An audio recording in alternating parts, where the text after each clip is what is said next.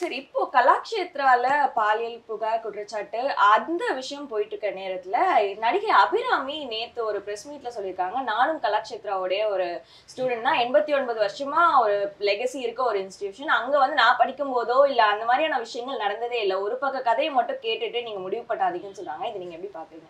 இல்ல, இது வந்து ஒரு அபத்தமான ஒரு முட்டாள்தனமான கருத்தா தான் நான் பாக்குறேன். இன்னொன்னு, கலாக்ஷேத்ராவுடைய அருமை பெருமையை வந்து அபிராமி சொல்லி நம்ம தெரியணும்லாம் அவசியம் இல்லை. அது ஒரு பாரம்பரியமிக்க ஒரு பள்ளி தான். அது ருக்மணி அருள்டேல் காலத்திலேருந்து நமக்கு அதை வந்து நம்ம தெரியும். இன்றைக்கு அப்படிப்பட்ட பாரம்பரியமிக்க ஒரு அமைப்பில் இன்றைக்கு இப்படிப்பட்ட பிரச்சனைகள் இருக்குது அப்படிங்கிற அந்த யதார்த்தத்தை ஒத்துக்கணும். அதுக்கு அடுத்து இவங்க வந்து அங்கே படித்த ஒரு முன்னாள் மாணவியாக இருக்கலாம். இப்போவும் கூட பார்த்திங்கன்னா அங்கே வந்து ஒரு நூற்றுக்கும் மேற்பட்ட மாணவிகள் படிச்சுக்கிட்டு இருக்காங்க. அதில் எல்லாருக்குமே இந்த பாலியல் தொல்லை கிடையாதுல்ல. ஒரு அஞ்சு பேருக்கோ பத்து பேருக்கோ அல்லது ஒருத்தருக்கோ நடந்திருக்கலாம். அதுதான் இன்றைக்கு இவ்வளோ பெரிய இஷ்யூ ஆகிருக்கு.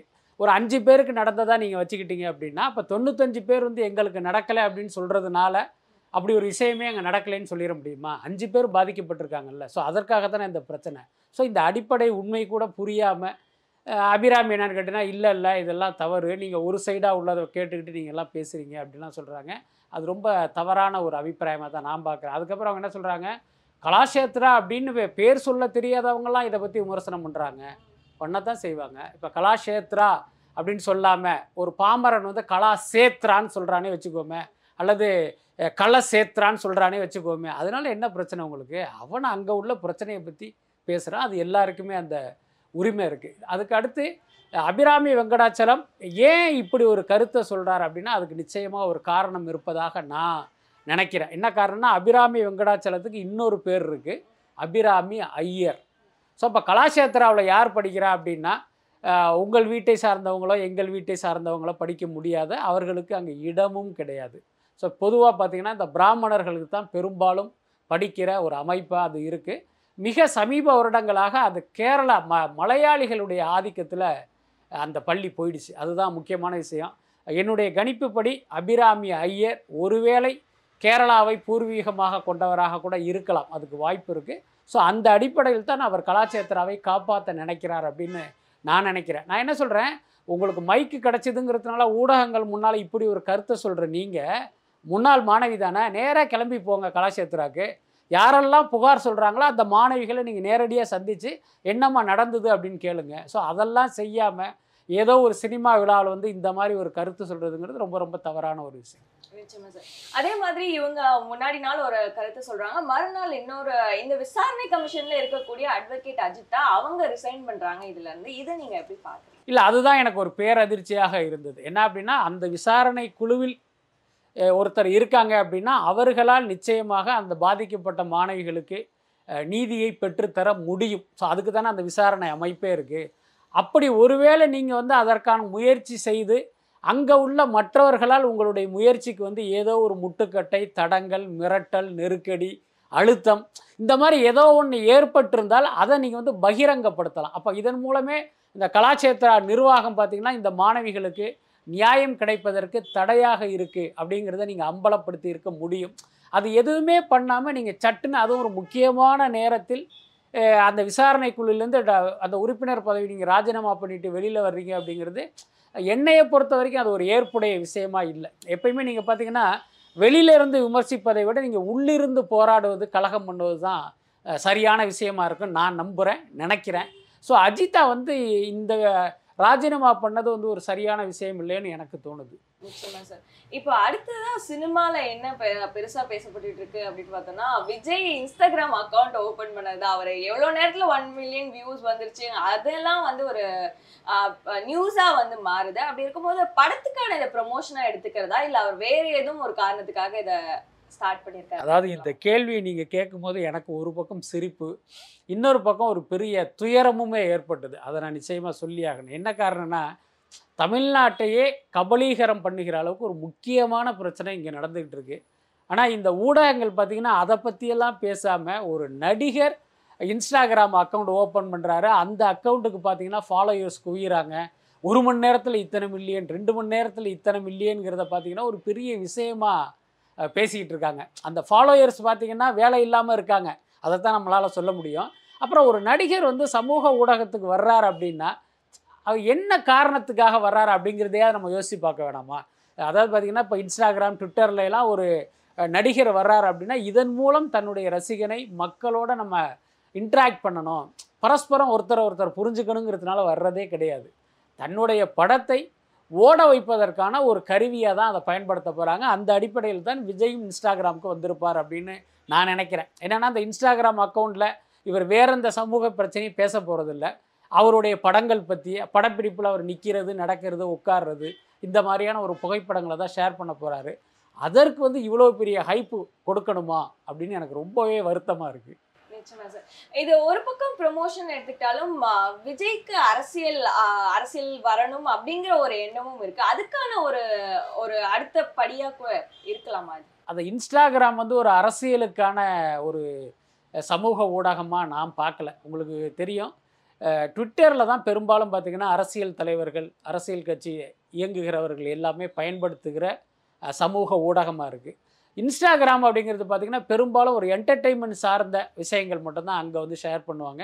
அதனால் இவர் இன்ஸ்டாகிராமுக்கு வந்ததே வந்து ஒரு அரசியலில் பெரிய புரட்சி பண்ண அப்படின்னு நான் நினைக்கல. அவர் சமூக ஊடகங்கள் மூலம் தன்னுடைய அரசியல் கருத்தை கொண்டு போகணுன்னா அதற்கு சரியான ஊடகங்கிறது ட்விட்டர் அல்லது ஃபேஸ்புக்காகத்தான் இருக்க முடியும். அது நிச்சயமாக இன்ஸ்டாகிராம் கிடையாது. இன்னொரு முக்கியமான காரணம் என்னென்னா, விஜய் இன்ஸ்டாகிராமுக்கு வந்ததற்கு காரணம் தன்னுடைய அரசியலுக்காக அல்ல, அவருடைய படங்களை ப்ரமோட் பண்ணுவதற்கான ஒரு விஷயமா தான் நான் பார்க்குறேன். நிச்சயமா சார். இப்போ ரீசெண்டாக இன்னொரு விஷயமும் நம்ம பார்க்க முடியுது. கீழடி அந்த மியூசியம்க்கு சூர்யா தன்னுடைய குடும்பத்தோட போய் அங்கே விசிட் பண்ணுறாரு. ஆனால் அங்கே டூருக்காக வந்திருக்கக்கூடிய பள்ளி மாணவர்கள் வெளியில் வெயிட் பண்ண வச்ச ஒரு சம்பவமும் வந்து மிகப்பெரிய ஒரு விஷயமா பார்க்கப்பட்டது. அது வெயிட் பண்ண வைக்க வேண்டிய அவசியம் நிச்சயமா இல்லை. எதுக்கு வெயிட் பண்ண வைக்கணும்? அதை பார்ப்பதற்கு எல்லாருக்கும் உரிமை இருக்குது. உங்களுக்கு எந்த அளவுக்கு உரிமை இருக்கோ அதே உரிமை அந்த பள்ளி மாணவ மாணவிகளுக்கும் இருக்குது. அப்படி இருக்கும்போது நீங்கள் அதை பார்வையிட வர்றதுனால அவங்கள வந்து வெளியில் ஒரு மணி நேரம் அதுவும் இந்த வெயிலில் காக்க வைக்கிறதுங்கிறது நிச்சயமாக ஏற்கவே முடியாது. இன்னும் சொல்லப்போனால் சூர்யாவை வந்து இந்த விஷயத்தில் நம்ம வந்து வன்மையாக கண்டிக்கணும். அதுக்கடுத்து கண்டிக்கப்பட வேண்டிய இன்னொருவர் யார் அப்படின்னா சு வெங்கடேசன். அவர் எழுத்தாளர் மற்றும் எம்பி, ஒரு மக்களால் தேர்ந்தெடுக்கப்பட்ட ஒரு மக்களவை உறுப்பினர். அவரும் கூட பார்த்திங்கன்னா இந்த மக்களுடைய கஷ்டங்களை நினச்சி பார்க்காம சூர்யா குடும்பத்துடைய குட் புக்கில் நாம் இருக்கணும் அப்படிங்கிறதுனால இப்படி ஒரு வேலையை பார்த்துருக்காரு, அல்லது இப்படி ஒரு விஷயம் நடப்பதற்கு அவரும் காரணமாக இருந்திருக்காரு. நிச்சயமாக இருவரது செயலுமே கண்டிக்கத்தக்க ஒரு விஷயந்தான். பொதுவாக நீங்கள் பார்த்திங்கன்னா இந்த அமைச்சர்கள், முதலமைச்சர் அல்லது பிரதமர் பார்த்திங்கன்னா ஏதோ ஒரு திட்டத்தை துவக்கி வைப்பதற்காக வருவாங்க. அவங்க காலையில் பதினோரு மணிக்கு வர்றாங்கன்னு வச்சிங்களேன். நீங்கள் பார்த்தீங்கன்னா பள்ளி மாணவ மாணவிகளை காலையில் எட்டு மணிக்கே கொண்டு போய் அங்கே ஆட்டு மந்த மாதிரி அப்படியே அடைச்சி வச்சுருப்பாங்க. ஏன்னா இவர் வரும்போது அந்த கொடியை காட்டணும் அப்படிங்கிறதுக்காக. கிட்டத்தட்ட அந்த மாதிரியான ஒரு விஷயமாக தானே இது இருக்குது. அதை எப்படி நம்ம வந்து கண்டிக்கிறோமோ அதே மாதிரி தான் இந்த விஷயத்தையும் கண்டிக்கணும். அதுக்கப்புறம் இந்த சினிமா நடிகர்களுடைய செயல்பாடுகள்லாம் எப்படி இருக்குது அப்படின்னு கேட்டிங்கன்னா, அவர்களுடைய சொல்லும் செயலும் வேறுபட்டதாக இருக்குது, மாறுபட்டதாக இருக்குது. இப்போ சூர்யா பார்த்திங்கன்னா தன்னை ஒரு பெரிய சமூக அக்கறை கொண்ட நடிகராக வந்து பல விஷயங்களில் அவர் கருத்து சொல்லி தன்னை அப்படி ஒரு அடையாளப்படுத்திகிட்டு இருக்காரு. ஆனால் அதே சூர்யா இந்த கீழடி விஷயத்தில் எப்படி நடந்துக்கிட்டு இருக்காருன்னு பாருங்கள். நான் என்ன கேட்குறேன், இதற்கு சூர்யா நேரடி காரணம் இல்லை என்றாலும் இப்படி ஒரு விஷயம் நடக்குதுங்கிறது நிச்சயமாக அவருக்கு தெரிஞ்சிருக்கும். என்னென்னா இப்போ கீழடிங்கிறது பார்த்திங்கன்னா மக்கள் வந்து கூட்டம் கூட்டமாக அங்கே போய் பார்த்துக்கிட்டு இருக்காங்க. அப்போ சூர்யாவும் அவரது குடும்பத்தினரும் அந்த கீழடி அருங்காட்சியகத்தை பார்த்துக்கிட்டு இருக்கும்போது அங்கே யாருமே இல்லையே, அப்போ மக்கள் இங்கே வர்றது இல்லையா, ஏன் இன்றைக்கி கூட்டம் இல்லை அப்படிங்கிற ஒரு கேள்வியை நீங்கள் கேட்டிருந்தாலே வரவேண்டிய மக்கள்லாம் வாசலில் வந்து பூட்டி வச்சுருக்கோங்கிற தகவல் உங்களுக்கு தெரிஞ்சிருக்கும். ஏன்னா அப்போவாது அவர் என்ன பண்ணியிருக்கணும், இல்லைங்க நீங்கள் அவங்கள அனுமதிங்கன்னு சொல்லியிருக்கணும். ஸோ இதையெல்லாம் செய்ய தவறிவிட்டார் சூர்யா. சார், இப்போ இன்னொரு தகவலும் கேள்விப்படுறோம். நெய்வேலியில வந்து அந்த சுரங்கத்தை எக்ஸ்டெண்ட் பண்றதுக்கு விவசாய நிலங்களை வந்து திரும்பவும் எடுக்க போறதா. ஸோ அப்போ வந்து முன்னாடி ஜல்லிக்கட்டுன்னும் போதெல்லாம் சில நடிகர்கள் வந்து குரல் கொடுத்தாங்க. பட் ஆனால் இப்போ வந்து இதுக்கான குரல் கொடுக்கறதா நடிகர்கள் யாரும் பெருசா குரல் கொடுக்கலையே. அதான் எனக்கு தெரிஞ்சு இந்த கோடம்பாக்கமே கோமாவில் இருக்கு அப்படின்னு நான் நினைக்கிறேன். என்ன பாருங்க, இது வந்து எவ்வளவு பெரிய விஷயம். இது நீங்க டெல்டா மாவட்டங்கள்லாம் போனீங்கன்னா தெரியும். நம்மெல்லாம் அந்த பகுதியில் பிறந்தவன். ஒரு வயல்வெளியில் வந்து அந்த நெல் வந்து அப்படியே கதிர் விடுற அந்த காலகட்டத்தில் அந்த வரப்பில் நடந்து போகிற நம்ம வந்து பார்த்திங்கன்னா தப்பி தவறி அந்த வயலில் கால் வைக்கிறதுக்கே நமக்கெல்லாம் கூசும். அதே மாதிரி தப்பி தவறி யாராவது அந்த வயலில் கால் வச்சுட்டா அதை பார்த்துக்கிட்டு இருக்கிற விவசாயிகள், விவசாய கூலிகள் வந்து திட்ட ஆரம்பிச்சிருவாங்க, அறிவு இல்லை வயலில் போய் நடக்கிறீ அப்படின்ட்டு. ஸோ அந்த அளவுக்கு பார்த்திங்கன்னா அந்த வயலை வந்து வந்து ஒரு கடவுள் மாதிரி பார்க்குற மக்கள் தான் அங்கே இருக்கிறவங்க. ஆனால் இந்த நிலக்கரி சுரங்கத்துக்காக அந்த டெல்டா பகுதியையே முழுங்க துடைக்கிற அந்த ஒன்றிய அரசை கண்டித்து இவர்கள் தரப்பிலிருந்து ஒரு சின்ன கருத்து கூட வரலை அப்படின்னா இவர்கள் எப்பேற்பட்டவர்கள்? இதில் பல பேருக்கு வந்து அரசியல் ஆசை, தமிழ்நாட்டை ஆளணுங்கிற ஆசை. நான் என்ன கேட்குறேன், தமிழ்நாட்டை வந்து கூறு போட துடிக்கிற இந்த இஷ்யூவில் கூட கருத்து சொல்லாத நீங்கள் எதுக்கு அரசியலுக்கு வர்றீங்க? நீங்கள் வந்து என்ன பண்ண போகிறீங்க? அதுதான் முக்கியமான கேள்வி. இந்த கேள்வியை நாம் எழுப்பக்கூடாது. இந்த நடிகர்களுக்காக விசில் அடிக்கிற ஒவ்வொரு ரசிகனும் இந்த கேள்வியை எழுப்பணும். அதுதான் ரொம்ப முக்கியமான விஷயம். நிச்சயமா சார். இப்போ விடுதலை பத்தத்துல ரெண்டு படமும் ரிலீஸ் ஆகிருந்தது. இது கலெக்ஷன் வைஸ் வந்து எந்த படம் இப்போ அதிகமாக கலெக்ஷன் பண்ணியிருக்கு சார்? ஆக்சுவலி பார்த்தீங்கன்னா ஆரம்பத்தில் பத்து தலைக்கு தான் கலெக்ஷன் அதிகமாக இருந்தது. அந்த ரியாலிட்டியை வந்து நம்ம சொல்லித்தான் ஆகணும். என்ன காரணம் அப்படின்னா, பத்து தலை படம் பார்த்தீங்கன்னா ஒரு நானூற்றி ஐம்பது தியேட்டருக்கு மேலே வந்து அந்த படம் ரிலீஸ் ஆச்சு. இந்த படம் விடுதலை படம் பார்த்தீங்கன்னா ஒரு முந்நூற்றி ஐம்பது தியேட்டர் மாதிரி தான் இந்த படம் ரிலீஸ் ஆனதுனால அந்த முதல் நாள் வசூல் அப்படிங்கிறது பத்து தலைக்கு தான் அதிகமாக இருந்தது, கிட்டத்தட்ட அஞ்சரை கோடி. ஆனால் விடுதலை படத்துக்கு பார்த்திங்கன்னா ஒரு மூன்றரை கோடியிலேருந்து நாலு கோடிங்கிற மாதிரி தான் சொன்னாங்க. இப்போ நமக்கு கிடைச்ச தகவல் நாலு கோடியே பத்து லட்சம் அப்படிங்கிற அளவில் தான் இருந்தது. ஆனால் அதுக்கப்புறம் என்னாச்சுன்னா, அந்த விடுதலை படத்துக்கு வந்து அந்த ஒரு பாசிட்டிவ் ரிவ்யூ பாசிட்டிவ் ரிவ்யூ அப்படின்னா பொதுவாகவே பல படங்களுக்கு பார்த்திங்கன்னா பாசிட்டிவான ரிவ்யூ இருக்கிற அதே நேரத்தில் நெகட்டிவ் ரிவ்யூஸும் இருக்கும். படம் நல்லா இல்லைங்க, சுமார் தான், இவங்க சொல்கிற அளவுக்கு இல்லை, அந்த மாதிரிலாம் இருக்கும். ஆனால் நீங்கள் விடுதலை படத்தை பொறுத்த வரைக்கும் எல்லா இடத்துலையும் ஒரே ரிப்போர்ட்டு தான், படம் சூப்பர் படம் சூப்பர் அந்த லெவலில் தான் இருந்துச்சு. அதனால் என்னாச்சுன்னா அடுத்தடுத்த நாட்கள் இருந்து விடுதலைக்கான தியேட்டர்கள் இன்க்ரீஸ் ஆகிறது. அடுத்த நாளே ஒரு எண்பத்தஞ்சு தியேட்டர் அதிகமானதாக சொன்னாங்க. இன்னொரு பக்கம் பத்து தலை படம் பார்த்திங்கன்னா வழக்கமான ஒரு மசாலா படம் அதுங்கிறது மக்களுக்கு தெரிஞ்சிருச்சு. பொதுவாகவே இந்த மசாலா படங்கள் எப்போ வெற்றி அடையும் அப்படின்னா, வேறு படங்கள் இல்லாதப்போ ஆலையில்லா ஊருக்கு இழுப்பப்பு சக்கர மாதிரி இந்த படங்களை வந்து மக்கள் பார்ப்பாங்களே தவிர, இன்னொரு நல்ல படம் வரும்போது பெரும்பாலும் மசாலா படங்கள் ஜெயிக்காது. கிட்டத்தட்ட பத்து தலைக்கு அதுதான் நடந்திருக்கு. ஒட்டுமொத்த பேரும் விடுதலை விடுதலை விடுதலைங்கும் போது இப்போ பார்த்திங்கன்னா பத்து தலை படம் வந்த சுவடே இல்லாமல் போயிடுச்சு. இப்போ உள்ள நிலவரப்படி பார்த்தா விடுதலை படத்துக்கான கலெக்ஷன்ஸ் தான் அதிகமாக இருக்குது. நிச்சயமா சார். ஆனால் நீங்கள் இந்த ஃபர்ஸ்ட் டே கலெக்ஷன் இப்போ சொல்லும் போது பத்து தலைக்கு அஞ்சு கோடி ரூபாய் தான் கலெக்ட் ஆயிருக்குன்னு சொல்லியிருந்தீங்க. பட் ஆனால் நமக்கு வந்து பன்னெண்டு கோடி ரூபாய் கலெக்ஷன் ரிப்போர்ட் அப்படிங்கிற மாதிரியான செய்திலாம் பார்க்க முடிஞ்சுது. இது எதனால? இது வந்து சிம்பு உடைய வேலை என்னென்னா, சிம்பு தொடர்ந்து ஒரு வேலையை பண்ணிகிட்டு இருக்காரு. என்னென்னா, அவர் ஒரு படத்தில் நடித்தார் அப்படின்னா உடனே என்ன பண்ணுவோன்னா அந்த கலெக்ஷன்லேருந்து இன்னொரு மடங்கை ஆட் பண்ணி அதை தயாரிப்பாளர்கள்ட்ட கொடுத்து இதை நீங்கள் பப்ளிசிட்டி பண்ணுங்க அப்படின்னு அவர் சொல்லுவார். இது கிட்டத்தட்ட பல படங்களில் நடந்துகிட்டு இருக்கு. மாநாடு படத்துக்கு இப்படி தான். அந்த படத்தினுடைய தயாரிப்பாளருக்கு ஒரு ஒரு பெரிய தொகை, கிட்டத்தட்ட நூற்றி அஞ்சு கோடி மாதிரி ஒரு ஃபிகரை மென்ஷன் பண்ணி ஒரு டிசைனே பண்ணி அவருக்கு அனுப்புகிறாரு. இதை வந்து நீங்கள் போஸ்டராக ஒட்டணும், இதை வந்து நீங்கள் பப்ளிசிட்டி பண்ணணும் அப்படின்ட்டு. ஆனால் அந்த தயாரிப்பாளர் மறுத்துட்டார். அவர் என்ன சொன்னார் அப்படின்னா, ஏங்க இந்த படத்தினுடைய வசூலே அறுபத்தஞ்சு கோடி தான் வந்திருக்கு, எப்படிங்க நான் நூற்றி அஞ்சு கோடி பண்ண முடியும்? நாளைக்கு ஜிஎஸ்டியில் கேட்டால் நான் என்ன பதில் சொல்கிறது? ஐடிக்காரன் வந்து கேட்டால் நான் என்ன பதில் சொல்கிறதுன்னு அவர் மறுத்துட்டார். அதுக்கப்புறம் என்ன பண்ணார்னா, வெந்து தணிந்தது காடு படம் வரும்போது இதே மாதிரி வேலையை சிம்பு பண்ணார். அந்த படத்தினுடைய ரியல் கலெக்ஷனுக்கு மேலே இவர் ஒரு ஃபிகரை ஆட் பண்ணி ஐசரி கணேஷ் கிட்ட சொல்லி இதை நீங்கள் வந்து விளம்பரம் பண்ணுங்க அப்படின்னு. அவர் என்னன்னா, சிம்பு வந்து அடுத்தடுத்து நமக்கு டேட்டு தருவார் அப்படிங்கிற நம்பிக்கையில் சிம்பு சொன்ன மாதிரி அதே ஃபிகரை போட்டு அவர் பப்ளிசிட்டி பண்ணார். கிட்டத்தட்ட அதே வேலையை தான் பத்து தலை விஷயத்துலேயும் அவர் பண்ணுறாரு. நான் சொன்ன மாதிரி அஞ்சரை கோடி தான் அந்த படத்துக்கு வந்து முதல் நாள் வசூல். ஆனால் இவர் பன்னெண்டு கோடிக்கு மேலே வந்து முதல் நாள் வசூலுங்கிற மாதிரியான ஒரு போஸ்டரை ரெடி பண்ணி அதை பப்ளிசிட்டி பண்ணுறாங்க. என்ன காரணம்? இந்த தயாரிப்பாளருக்கு ஒரு கணக்கு இருக்கும். ஸோ சிம்பு பண்ணுற மாதிரி செ சொல்கிற மாதிரி செஞ்சோம்னா அடுத்து அவருடைய டேட்டு கிடைக்கும். ஸோ இந்த மாதிரியான ஒரு வேலை தான் அது. அது வந்து உண்மை கிடையாது. நிச்சயமா சார். இப்போ பத்தத்தில் படம்னு வரும்போது ரோஹிணி தியேட்டரில் நடந்த ஒரு இஷ்யூ இருந்தது. ஆனால் அதில் நடித்த பிரியா பவானி சங்கர் இவங்கெல்லாம் வந்து அதுக்கு அதுக்கு அங்கே நடந்த ஒரு விஷயத்துக்கு குரல் கொடுத்தாங்க. பட் ஆனால் சிம்புவோடைய படம் அங்கே போய் பார்க்க போன மக்களுக்கு தான் இந்த மாதிரி நடந்திருக்கு. ஆனால் அதை பற்றி அவர் எதுவுமே பேசலையே. இது நீங்கள் எப்படி பார்க்குறீங்க? அதான், இதையெல்லாம் மக்கள் வந்து சிந்திச்சு பார்க்கணும். என்னென்னா, இந்த சம்பவம் நடந்ததே சிம்பு நடித்த படத்தை பார்க்க வந்த அந்த குறவர் சமூகத்தை சேர்ந்தவர்களுக்கு நடந்த அநியாயம்தான் அது. அப்போ நியாயமாக இதற்கு முதலில் குரல் கொடுத்திருக்க வேண்டியது, முதலில் கண்டனம் தெரிவிச்சிருக்க வேண்டியது சிம்பு தான். என்னடா நம்ம படத்தை பார்க்க வந்த ஒருத்தவங்களுக்கு வந்து இவங்க தியேட்டரில் அனுமதிக்கலையே அப்படிங்கிற தார்மீக கோபம் அவருக்கு தான் வந்திருக்கணும். ஆனால் இந்த சம்பவம் நடந்து கிட்டத்தட்ட ஒரு வாரம் ஆச்சு. இந்த நிமிஷம் வரைக்கும் சிம்பு வந்து வாயை திறந்து கருத்து சொல்லவே இல்லை. அதுக்கப்புறம் அவருடைய அப்பா டி ராஜேந்தர் எதுக்கெடுத்தாலும் வாய்க்கு வந்த மாதிரி உளறதுல பேர் வாங்கின ஒருத்தர், அவர் கூட இது வரைக்கும் எந்த உளறல் கூட அவர் கொடுக்கவே இல்லை. ஸோ இதை வச்சே நீங்கள் தெரிஞ்சுக்கலாம் இவர்கள் இந்த மக்களை, இந்த ரசிகர்களை எப்படி மதிக்கிறாங்க அப்படிங்கிறத யார் புரிஞ்சுக்கணும் அப்படின்னா அந்த சிம்புவும் இந்த ரசிகர்கள் புரிஞ்சுக்கணும் இவங்க எந்த அளவுக்கு சுயநலக்காரங்களாக இருக்காங்க அப்படின்ட்டு. அப்புறம் ஏன் இவர்கள் குரல் கொடுக்கல அப்படின்னா அதுக்கு ஒரு காரணம் இருக்குது. அந்த சம்மந்தப்பட்ட கோயம்பேடு ரோஹிணி தியேட்டருடைய அதிபர் பன்னீர்செல்வங்கிறவர் தமிழ்நாடு திரையரங்க உரிமையாளர் சங்கத்தினுடைய செயலாளராக இருக்கார். அதெல்லாம் அவருக்கு இருபது தியேட்டர் இருக்குது தமிழ்நாட்டில். இப்போ இந்த சம்பவத்தை கண்டித்து சிம்பு வந்து குரல் கொடுக்குறாருன்னு வச்சுக்கோங்க. அப்போ சிம்புவோட எண்ணம் என்னன்னா இவர் டென்ஷன் ஆகி நாளைக்கு நம்ம படம் ரிலீஸ் ஆகும்போது தியேட்டர் தரமாட்டேன்ட்டா என்ன பண்ணுறது.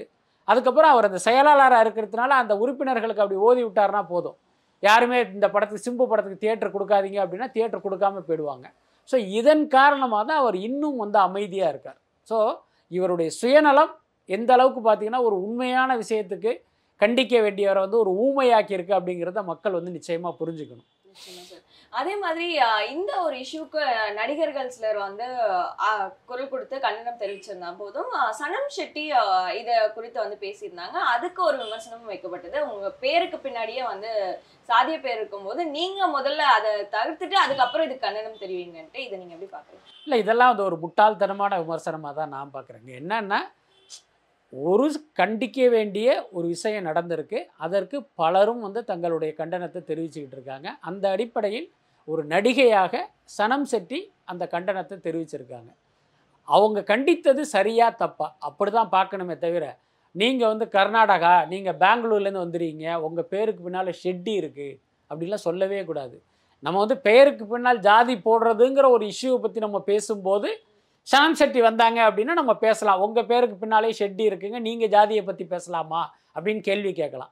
அந்த இடத்தில் இப்படி ஒரு கேள்வியை எழுப்புவது சரியானதாகவும் இருக்கும், அர்த்தமுள்ளதாகவும் இருக்கும். ஆனால் இந்த விஷயத்தில் உன் பேருக்கு முன்னால் ஷெட்டி இருக்குது, அது நீங்கள் கர்நாடகாக்காரங்க அப்படின்லாம் சொல்லவே கூடாது. இந்த விஷயத்தில் அவர் சொல்கிற கருத்து சரியா இல்லையா, இங்கே நடந்த சம்பவம் கண்டிக்கப்பட வேண்டியதா இல்லையா, அப்படி தான் நம்ம பார்க்கணும். நிச்சயமா சார். இப்போ அடுத்தடுத்த படங்கள் அப்படின்னா மாவீரன் எப்போ வரும் அப்படிங்கிற ஒரு எதிர்பார்ப்பும் கிரியேட் ஆயிருக்கு. மாவீரன் பத்தி எதுவும், அதான் மாவீரன் ஏற்கனவே நம்ம சொன்ன மாதிரி இந்த ஜூலை மாசங்கிற மாதிரி அவங்க பிளான் பண்ணியிருக்காங்க. அதுதான் நமக்கு கிடைத்த தகவல். அனைவரும் அந்த பக்ரீத் பண்டிகை வர்ற நேரத்தில் ஒரு லீவு இருக்கு, அதுல தான் அவங்களுடைய ரிலீஸ் டேட்டுங்கிற மாதிரி அவங்க லாக் பண்ணியிருக்காங்க. அதுக்கப்புறம் நம்ம ஏற்கனவே பல நேர்காணலில் சொன்னது தான், அந்த படம் தொடங்கியதிலிருந்தே டைரக்டருக்கும் சிவகார்த்திகேயனுக்கும் ஒரு உரசல் நடந்துக்கிட்டே இருந்தது. அந்த டைரக்டர் மடோன் அஸ்வின் பார்த்தீங்கன்னா அவருடைய முதல் படத்துக்கே தேசிய விருது பெற்ற ஒரு இயக்குனர். அந்த அடிப்படையில் தான் சிவகார்த்திகேயன் அவர்கிட்ட கதை கேட்குறாரு, அவர் சொன்ன கதையை ஓகே பண்ணார். ஆனால் அந்த படம் தொடங்கி படப்பிடிப்பு அப்படி நடந்துகிட்டு இருக்கிற நேரத்தில் சிவகார்த்திகேயன் நடித்த பிரின்ஸ் படம் ரிலீஸ் ஆகி அட்டர் ஃப்ளாப் ஆனதுக்கப்புறம் இவருக்கு ஒரு பதட்டம் வந்துடுது. என்னென்னா பிரின்ஸ் படம் ஃப்ளாப்பு, அடுத்து இவர் பார்த்தீங்கன்னா ஒரு ஆர்ட் ஃபிலிம் மாதிரியான ஒரு பேட்டர்னில் இந்த படத்தை எடுத்துகிட்டு இருக்காரு. இந்த படமும் ஃப்ளாப் ஆனால் நம்ம நிலமை என்ன ஆகுறது அப்படின்னு அவர் மெல்ல வந்து தலையிட ஆரம்பிக்கிறாரு. கமர்ஷியலாக அந்த படத்தை பண்ணணும் அப்படின்ட்டு இவருடைய எண்ணம். ஸோ இதில் வந்து ரெண்டு பேருக்கு பிரச்சனை. இதனால் அடிக்கடி ஷூட்டிங்லாம் வந்து பிரேக் ஆகுது. இதையெல்லாம் நம்ம தொடர்ந்து சொல்லிக்கிட்டே இருந்தோம். ஆனால் அந்த தயாரிப்பாளர் அதை ட்விட்டரில் வந்து அதை மறுத்தார். ஆனால் அதுதான் உண்மை. ஸோ இப்போ கடைசியாக கிடைத்த தகவல் என்ன அப்படின்னா மாவீரன்கிற தலைப்பை வச்சுட்டு இவங்க வந்து வேறொரு கதையை இப்போ படமாக்கிட்டு இருக்காங்க. மொட்டமாக ஏற்கனவே எடுத்த படத்தை தூக்கி போட்டுட்டு புதுசாக ஒரு கதையை பண்ணி அந்த படத்தை தான் இப்போ எடுத்துக்கிட்டு இருக்காங்க. அது கிட்டத்தட்ட சிவகார்த்திகேயன் விரும்பின மாதிரி பார்த்தீங்கன்னா ஒரு மசாலா படமாக, அதாவது கமர்ஷியல் படமாக இருப்பதற்கு வாய்ப்பு இருக்குது. ஸோ அதனால் என்ன இருக்குன்னா அந்த தேதியில் இந்த படம் நிச்சயமாக ரிலீஸ் ஆகிடும். சமீபத்தில் கூட பாண்டிச்சேரியில் இந்த படத்தினுடைய படப்பிடிப்பு நடந்ததாக கேள்விப்பட்டேன். அநேகமாக நேரம் முடிந்திருக்கிறதுக்கு வாய்ப்பு இருக்குது. நிச்சயமா சார். பதினாலாம் தேதி ருத்ரன் படம் ரிலீஸ் ஆகுது. ராகவா லாரன்ஸோடைய காஞ்சனா, காஞ்சனா ஒன் இந்த மாதிரியான படங்கள் ரிலீஸ் ஆகும்போதே அதுக்கு ஒரு பெரிய ஹைப் இருந்தது. பட் ஆனால் இப்போ இந்த படம் பற்றின எந்த ஒரு தகவலுமே இல்லையே சார், அது ஏன்? ஆமாம், அதுதான் நமக்கே ஆச்சரியமாக இருக்குது. என்னென்னா பொதுவாகவே இந்த லாரன்ஸ் படம் வந்தாலே ஒரு பரபரப்பு வந்துடும். என்னென்னா இது அந்த காஞ்சனா சீரியலா அப்படியா இப்படியெல்லாம் சொல்லுவாங்க. பட் இந்த படத்தை பொறுத்த வரைக்கும் ஆரம்பத்திலிருந்தே அந்த தயாரிப்பு தரப்பில் வந்து ஒரு பப்ளிசிட்டியில் வந்து ஒரு பெரிய கவனம் செலுத்தினதாக தெரியல. இன்னொரு காரணம் என்ன அப்படின்னா இந்த படம் வந்து காஞ்சனா டைப்பான ஒரு ஹாரர் படம் கிடையாது அப்படிங்கிற மாதிரி நான் கேள்விப்பட்டேன். மேபி அப்படி தான் இவங்க ஆரம்பிச்சிருக்கலாம். அதுக்கப்புறம் அந்த கேஜிஎஃப் அந்த வெற்றியெல்லாம் பார்த்ததுக்கப்புறம் இப்படி ஒரு படம் பண்ணுவோம் அப்படின்னு பேட்டர்னை மாற்றினாங்களா என்னான்னு தெரியல. இப்போதைக்கு இந்த படம் பார்த்திங்கன்னா ஒரு அதிரடியான ஒரு ஆக்ஷன் படம் அப்படிங்கிற மாதிரி தான் சொல்கிறாங்க. ஒருவேளை நம்ம வந்து ருத்ரன்கிற பேரை பார்த்துட்டு நம்ம வந்து அது ஒரு மாதிரி ஆன்ட்டியாக வந்துடக்கூடாதுங்கிறதுனால இப்படி அடக்கி வாசிக்கிறாங்களா என்னங்கிறது தெரியல. அது இல்லாமல் இந்த படத்தை இயக்குபவர் படத்தின் தயாரிப்பாளரான கதிரேசனே இயக்குறாரு. ஸோ இந்த மாதிரி ஒரே நேரத்தில் ரெண்டு பொறுப்பையும் அவர் சுமக்கிறதுனால இந்த விஷயத்தில் கான்சன்ட்ரேட் பண்ணலையா என்னங்கிறது தெரியல. பொன்னியின் செல்வன் ஆடியோ லான்ச் இப்போ ரீசெண்டா நடந்திருந்தது. லாஸ்ட் டைம் பார்ட் ஒன்னோட ஆடியோ லான்ச்சுக்கு ரஜினி வந்திருந்தாரு. பட் இந்த தடவை வந்து ரஜினி வரல, அது எதனால இருக்கும்? அதாவது போன தடவை ரஜினி வந்தாரு, ரஜினியின் பேச்சை வச்சுதான் அந்த பொன்னியின் செல்வனுக்கு ஒரு பெரிய ஹைப்பை கிரியேட் பண்ணாங்க. ஸோ இந்த முறை என்னன்னு கேட்டீங்கன்னா, சரி அதே இதை ரிப்பீட் பண்ண வேணாம் அப்படிங்கிறதுனால கமலை கொண்டு வந்திருப்பாங்க நான் நினைக்கிறேன். அது இல்லாமல் மணிரத்னத்துடைய அடுத்த படத்தில் கமல் தான் நடிக்கிறாரு. ஸோ அதனால கமலை வந்து சீஃப் கெஸ்ட்டாக கொண்டு வந்திருப்பாங்கன்னு தான் எனக்கு தோணுது. ஒருவேளை பின்னணியில் வேறு ஏதாவது காரணம் இருப்பாங்கிறது இருக்குமாங்கிறது தெரியலை.